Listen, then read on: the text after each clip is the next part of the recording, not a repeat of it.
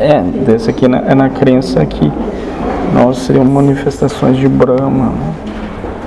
A conciliação entre nós seria se conciliar para tratar as animizades das manifestações de Brahma.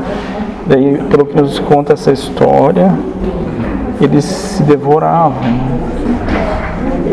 É, seria tipo um egoísmo exacerbado se matavam. E talvez entraria dentro de nós ainda um resquício disso. Por isso que a gente julga, briga não aceita o outro. Daí a gente teria que se conciliar entre nós para. Não. Teria que se conciliar somente contigo mesmo. A partir do momento que você está conciliado, a palavra que você usou é a palavra que eu usarei. A partir do momento que você está conciliado, equilibrado consigo mesmo, você se torna incapaz de julgar, como você disse, o outro. Você somente faz aquilo que está dentro de ti para o outro. O que você julga no outro, você vê em você.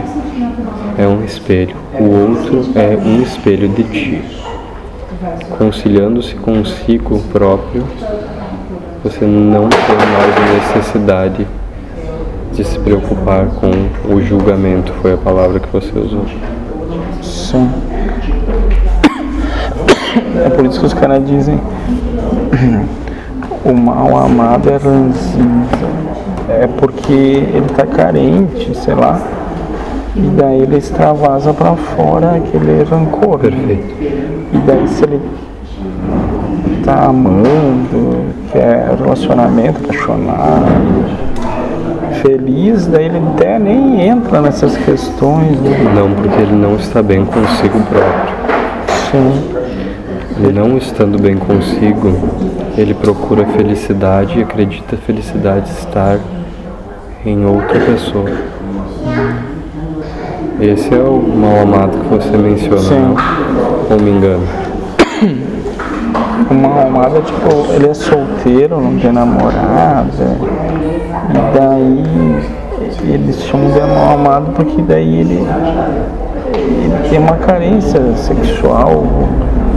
Perfeito. O problema daí? dele com ele próprio. Ele não consegue ser autossuficiente. É, isso Se você também. não se ama, como poderá amar alguém?